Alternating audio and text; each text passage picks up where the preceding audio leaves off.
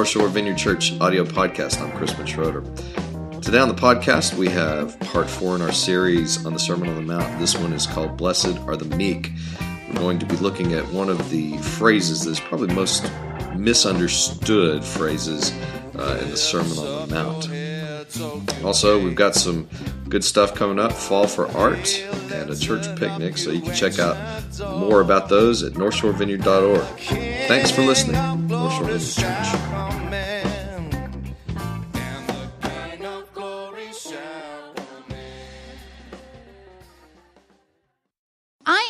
Lead us in reading the Beatitudes. It should be up behind me.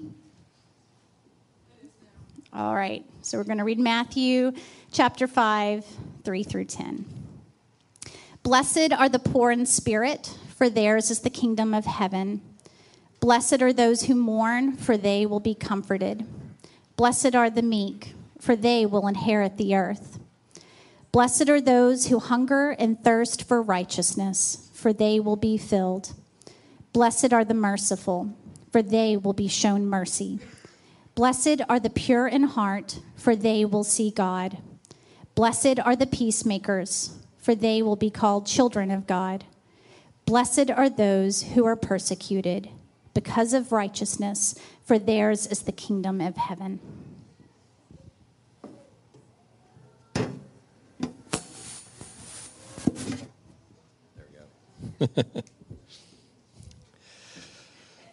well, we come to part four in our series on the Sermon on the Mount. Woo! the excitement in the room is palpable. Um, by the way, can, can, can I get an outline from somebody? I, I keep. an outline that I can read. I'm, I'm sorry, we keep having.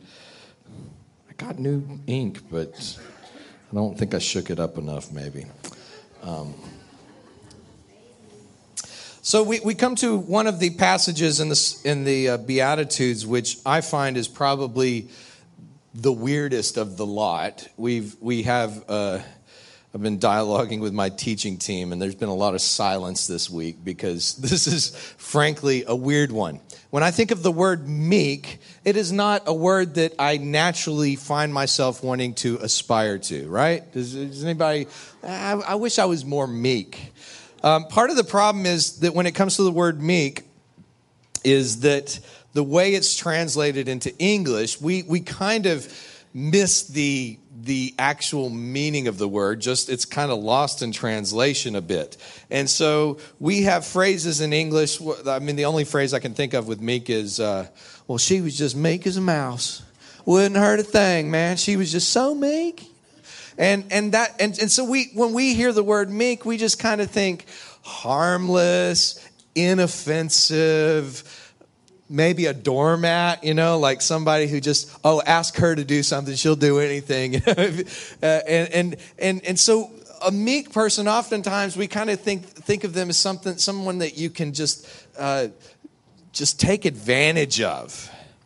And I don't think that's what Jesus was actually saying, by the way. And I think there's a lot of misunderstanding when it comes to the terms to the words of Jesus, because a lot of people see Jesus' words in the Sermon on the Mount, like if you really follow him, people are just going to walk all over you and bad stuff's going to happen. Um, but I don't think that's the case. Actually, there are two central figures in the Bible, one from the Old Testament one from the New Testament, who were described as being meek. Uh, probably one of the biggest characters in the Old Testament was Moses. And Numbers 12:3 says this, "Now Moses was a very humble man, more humble than anyone else on the face of the earth, and he wasn't even proud of that." No, it didn't say that last part. I was just adding that. By the way, uh, the, the history holds that Moses wrote that. So I don't know, you know, you got to take that with a grain of salt. Anyone that could write that about themselves, I don't know. But okay, that's the way he's described. And then in the New Testament, it says this about Jesus Matthew 11, 28 and 29. Jesus is speaking. He says, Come to me, all you who are weary and burdened, and I will give you rest. Take my yoke upon you and learn from me, for I am meek and humble in heart, and you will find rest for your souls. So here we have two of the, the, I mean, obviously the, the biggest central character in the Bible, and Moses, the probably, you know, second uh, central character. Both of these guys were uh, called meek. That was one of the attributes used to describe them. And yet, these are two people that challenged the empires of their day. Moses challenged Egypt.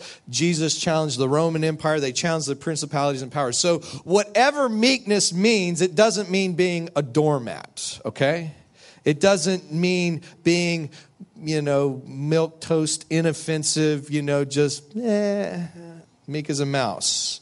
It means something else. And to get at the meaning of meekness, I think we have to kind of see that, that actually Jesus was quoting something here. I said uh, last week that, that the first two lines of the Beatitudes were actually tied into Isaiah 61.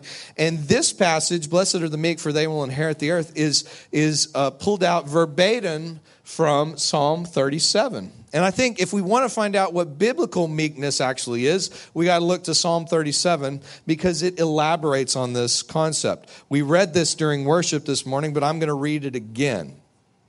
Do not fret because of those who are evil, or be envious of those who do wrong. For like the grass, they will soon wither. Like green plants, they will soon die away. Trust in the Lord and do good. Dwell in the land and enjoy safe pasture. Take delight in the Lord, and he will give you the desires of your heart. Commit your way to the Lord. Trust in him, and he will do this. He will make your righteous reward shine like the dawn, and your vindication like the noonday sun.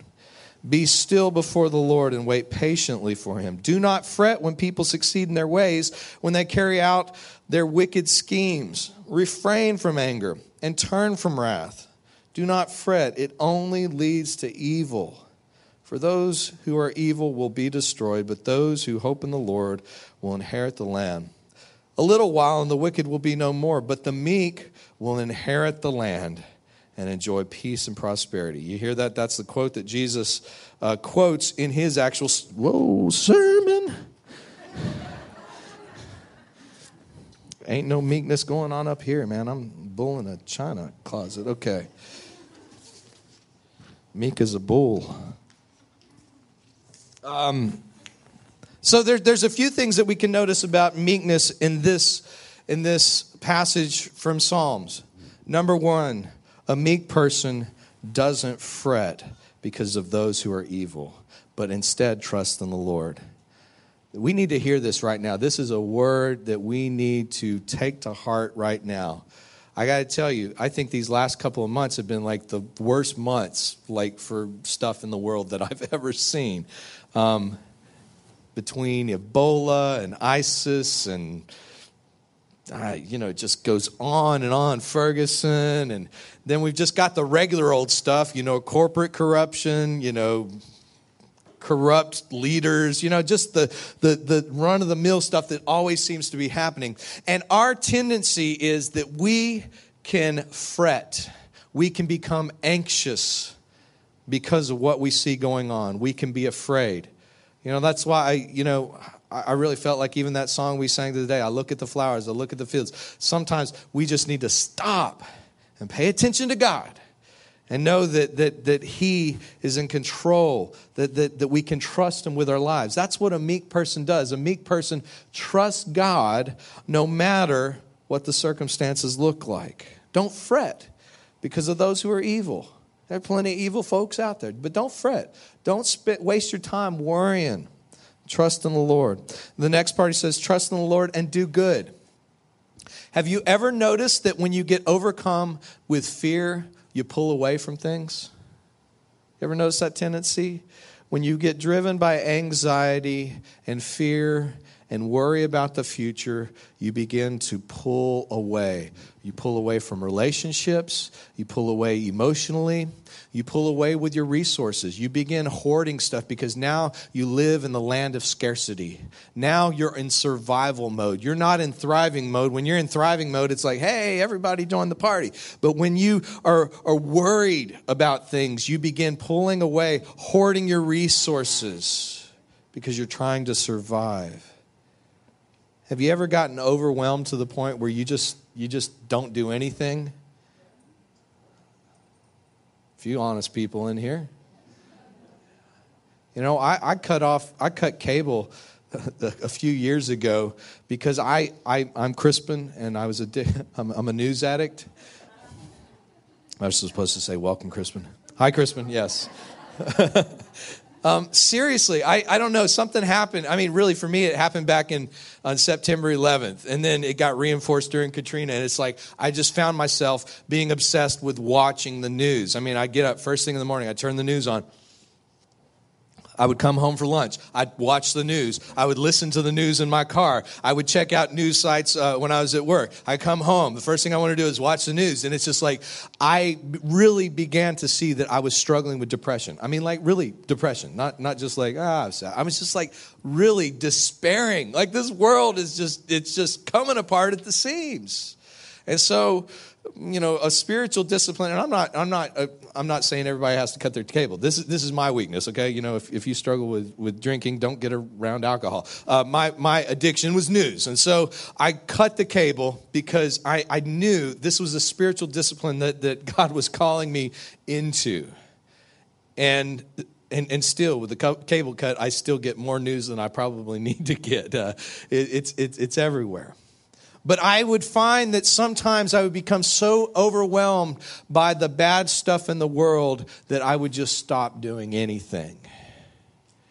I would get to the point where I just don't know what to do. I'm so overwhelmed. How can my life make a difference? I love what he says here trust in the Lord and do good. Just do good. Do good with what you got. I think the thing that I've heard time and time again, I've had several online uh, conversations over the last few months about the issues going on in the world today. And the thing I hear over and over again is, I feel so helpless. What can I do about ISIS? What can I do about these schoolgirls in Nigeria? What can I do about the, the, the mess in Ukraine? I want to do something, and, and, and not doing something just makes me feel so weak and so powerless. What can you do? You can just keep doing good with what you got. Don't be so overwhelmed by everything out there that you just freeze and you don't do anything with your life right now. If you're a mother, love your kids. If you're a father or a mother, whatever, I'm not trying to, you know, if you're a mother that works, then, then work. If, if, if you have a, a job, then do it. Do it with all your heart. Do good. Take care of the people around you. Do good every time you have an opportunity. Don't stop because you feel insignificant and feel overwhelmed. Trust in the Lord and do good. Secondly, or thirdly, he says, delight in the Lord. He will give you the desires of your heart. Delight in the Lord. Don't attach your happiness to your circumstances. You hear me? Don't attach that, that's that's not that's that's like what jesus will say later on in this thing. He's like you know the wise man builds his house on the rock. Attach your happiness to the rock that is jesus christ. Don't attach your happiness to your 401k don't. Don't attach your happiness to the to, to a political ideology. Don't attach your happiness to the economy of this world. Don't attach your happiness to, to you know, the way other people think about you. really. I mean, don't attach your happiness to that. It, it, when it's good, it's good. When it's bad, it's, it's bad. attach your happiness to God. Delight in the Lord. Commit your way. yeah. Somebody is giving me an amen, I think. Commit your way to the Lord uh, as I said earlier, be still before the Lord. Be still. I, I you know, that, that song we sang this morning, uh, I, I, mean, it, it, it was legit. I'm just writing down, you know, when anxieties come to take life from me, I get still and know that you won't let go. Sometimes I literally have to step away from everything and just go sit down and look at the trees. For real. Just get still and know that, yeah, somebody's hearing me. Hmm. No, I mean, I, I literally have to do that. I have to push pause on things and just sit down and look up at the stars, look out at the lake, and just realize that my life is held by God, that I'm connected to God. And here's the next one refrain from anger and turn away from wrath. Yeah. when I see the level of hatred, vitriol, particularly on social media, concerning Muslims, concerning Democrats, concerning Republicans, concerning whatever. People are looking at the craziness of their world. They hate it. They see injustice. They see things that they disagree, and it's stewing on the inside, and it's, it's manifesting in anger and wrath. A meek person will turn away from wrath because he submitted to God. God, these things are too big for me to get. I'm going to trust you with these things. I'm going to forsake anger. I'm going to turn away from wrath. It doesn't mean that you have to deny what you're feeling, but but uh, I mean honestly, I think a lot of times the the reason that we get so angry is because we're not trusting God. the reason we get so stewed up in anger about is because we actually think we have some kind of control of, over things and things seem to, to be manifesting that way uh, that, that they're out of control. Refrain from anger and turn away from wrath. And then finally i want to notice this that um, this passage actually says it would help if i had my pages in order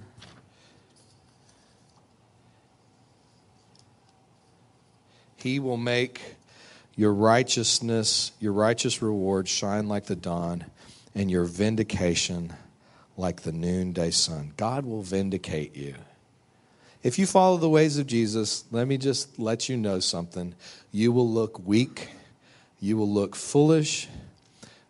I mean, if you sincerely try to follow this stuff of Jesus, I'm not just saying put a bumper sticker on your car and Uh, if you actually try to do this Sermon on the Mount stuff, you're going to look weak, you're going to look foolish, you're going to look powerless. But, but the meek person trusts in God to vindicate them.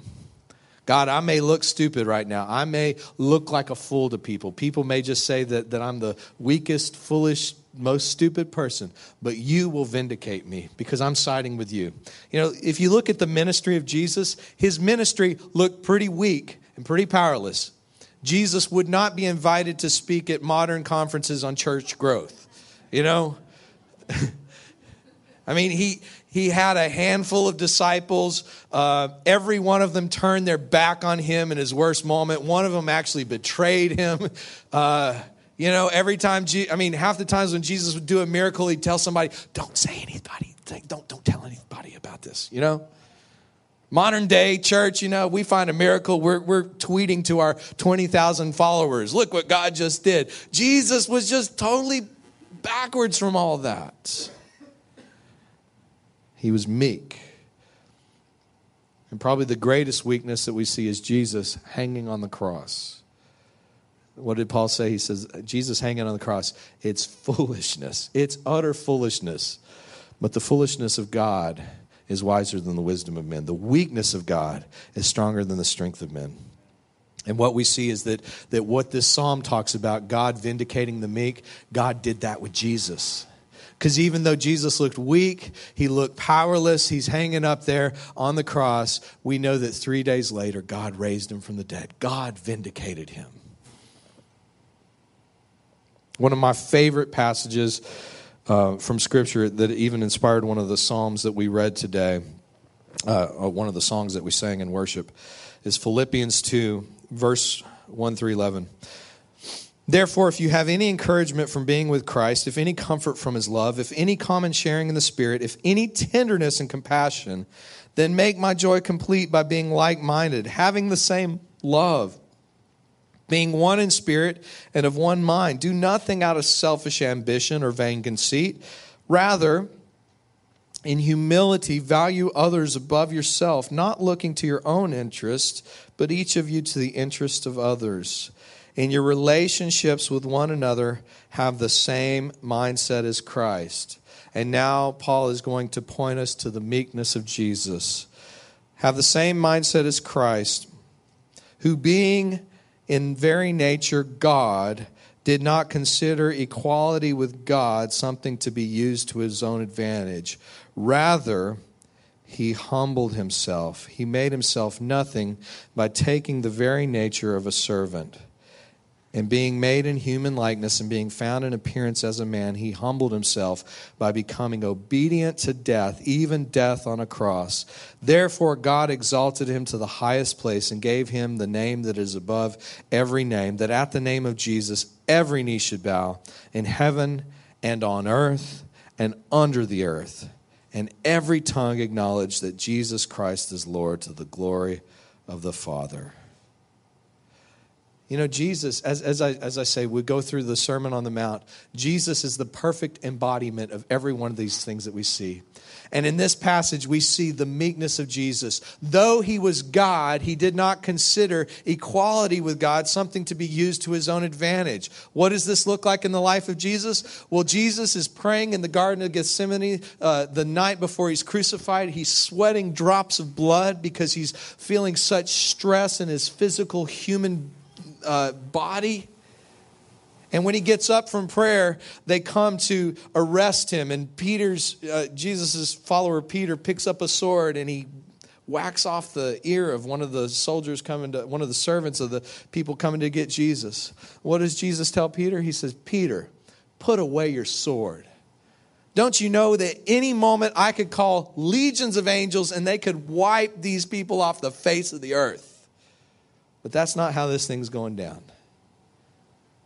What is that? That is, though he was God, he did not play the God card right there. He faced the enemy as a man. And God vindicated him. God vindicated him. God took something that looked so weak, powerless, foolishness, Jesus hanging naked on a cross, offering forgiveness to the ones who put him there. And God vindicates Jesus. Can we trust that the same God that vindicated Jesus will vindicate us, no matter how weak, foolish, powerless we look in this world?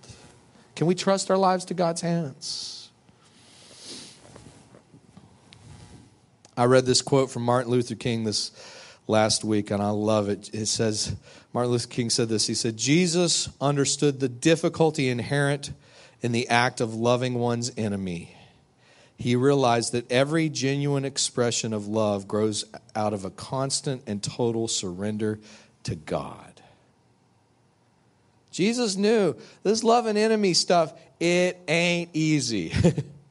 See, our temptation with the Sermon on the Mount is to look at it one of two ways. In one way, we get inspired by it, going, Lamb, that was great, Jesus. Awesome message, inspirational. I loved it and then we just kind of push it out to like it's great but it's i mean nobody can really do that stuff. Come on jesus. I mean that's like for the kingdom come right? The other way to look at this is is that we make it a whole bunch of laws. Jesus gave us a whole bunch of uh, new rules to follow. Have you ever seen somebody trying to be humble? It's that's gross. It's just it's sad you know? I mean there was actually people if you read church history there were people that did horrible things to themselves trying to be humble. I read the story of this guy who sat up on a platform 30 foot in the, in the air, and he sat up there for years in the deserts of Egypt.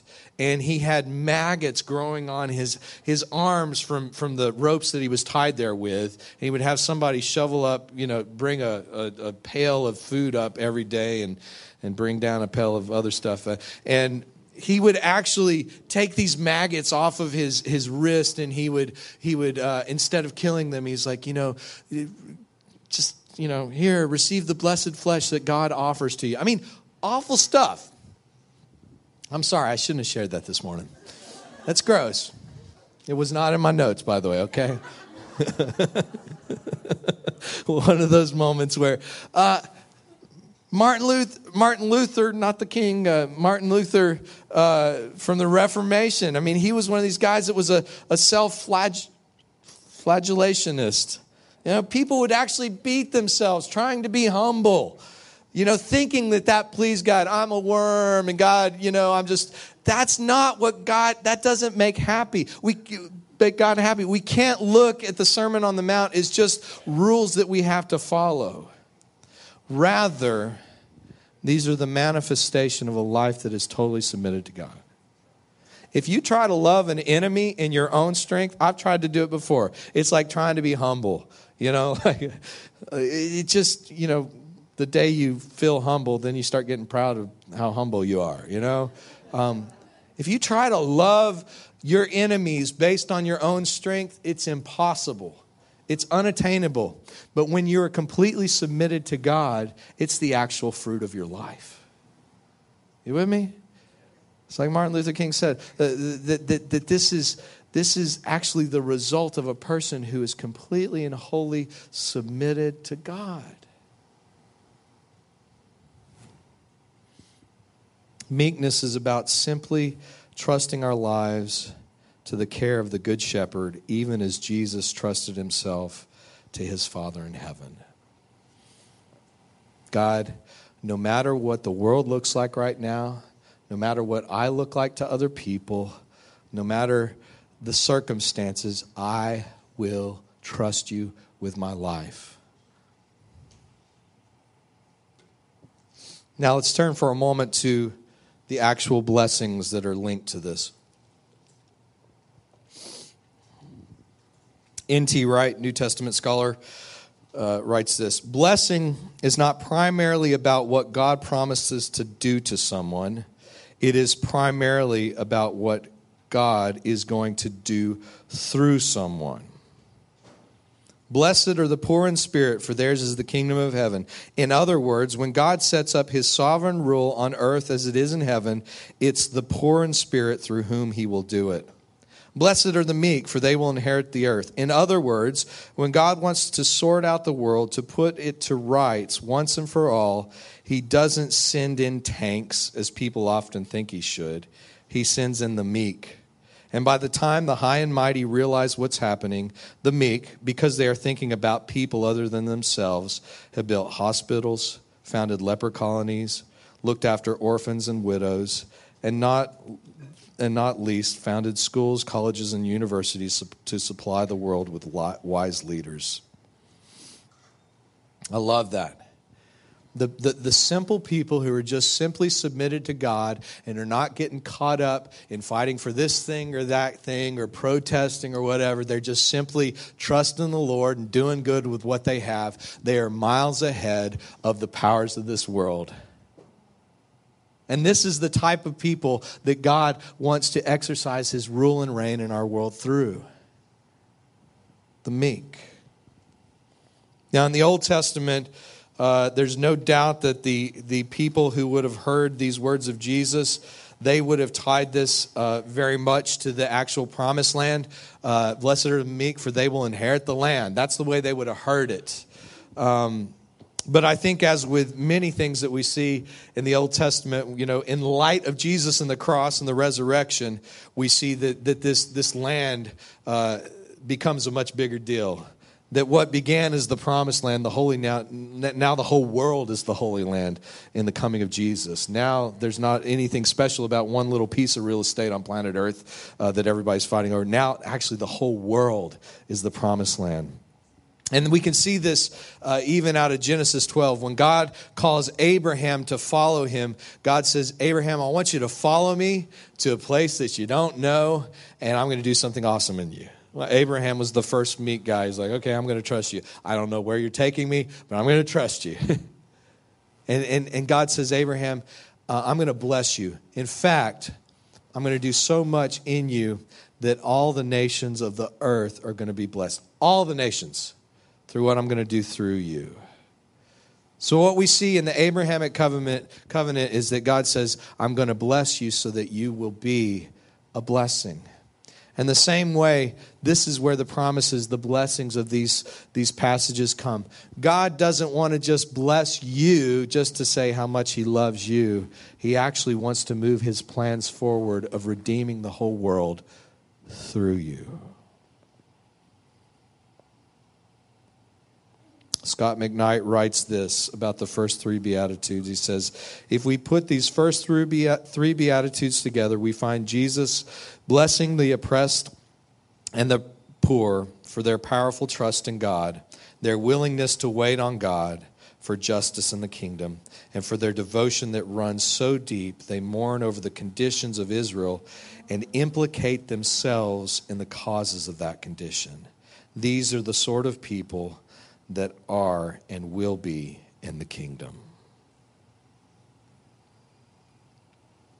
So this morning, I, I know if you're like me, I struggle with I struggle with the stuff going on in our world today. I struggle with with being so overwhelmed sometimes that I just do nothing or just want to escape. I mean, really. I mean, sometimes it's just it's just easy to throw ourselves into escapist pursuits just because we're so overwhelmed by stuff out there. But I want to close today just with uh, three verses from Psalm 131. And I believe that this is a great picture for us to hold in our hearts this coming week and to return back to. Psalm 131 O Lord, my heart is not lifted up, my eyes are not raised too high. I do not occupy myself with things too great and too marvelous for me, but I have calmed and quieted my soul like a weaned child with its mother, like a weaned child is my soul within me. I love that picture. You know, we've got kids oftentimes who get dropped by in children's church who um, are not weaned yet, and it's a very traumatic experience. because they don't want to go back there because as soon as they see mom walking away they see they see dinner and security. They see all that walking away and they're terrified they're anxious. And and this this this verse says my soul is like a weaned child. If you see a child that has has been weaned uh, they're okay with their mom they can just sit there they're not looking at mom as, as groceries There's not this anxiety over the next meal. They can just simply be. And I just want to close with that picture that, that this week we could just uh, come back to this verse and say, God, this stuff over here, it's too big for me. It's, it's, it's way beyond my, uh, my education, it's way beyond my wisdom.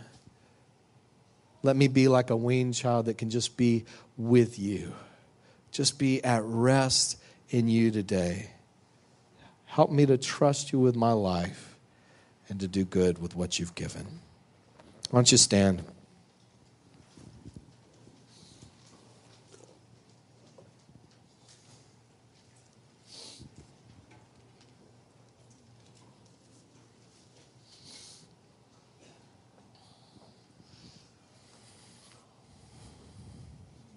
Lord, we thank you this morning for your word to our lives, God.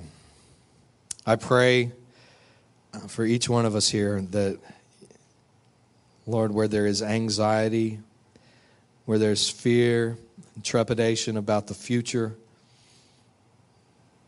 Lord, that we could let go of those things and trust you, God. Lord, I pray for those that are struggling with anger, wrath. Uh, God, you would help Help us to turn to you, God, and to forsake those things.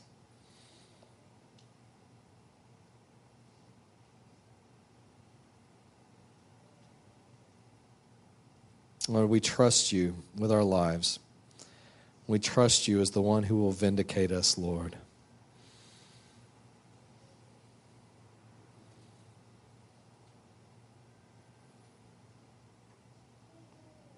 In Jesus' name. Amen. I'm going to invite the prayer team up here if you would like some personal prayer this morning. Just feel free to come up here. Otherwise, we'll see you next week. Bye.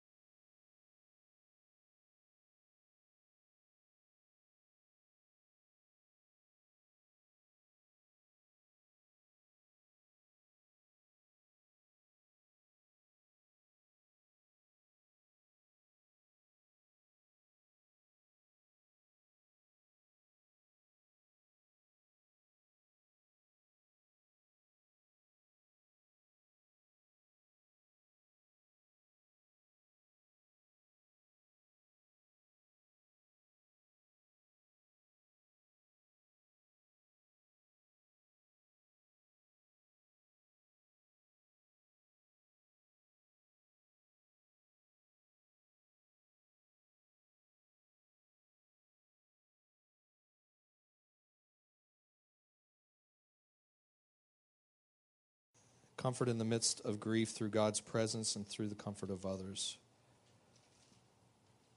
Secondly, where is God inviting me to comfort others?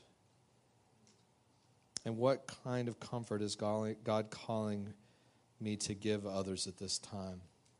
As we come to the communion table this morning, I just want us to, you might just want to sit there for a few minutes and reflect as Zach and Faith sings. And when you, when you, we're, not going to do this in a terribly organized fashion. We, this may be the last time we ever do it this way, but but I just want you to come up whenever you feel compelled to, and you don't even have to come up if you don't want to this morning. But let's do this from, from a place we approach the, the, the, the broken bread, the cup that symbolize God's entering into our sufferings with us. And as we receive comfort in communion from this God, let's listen to where He, he invites us towards others.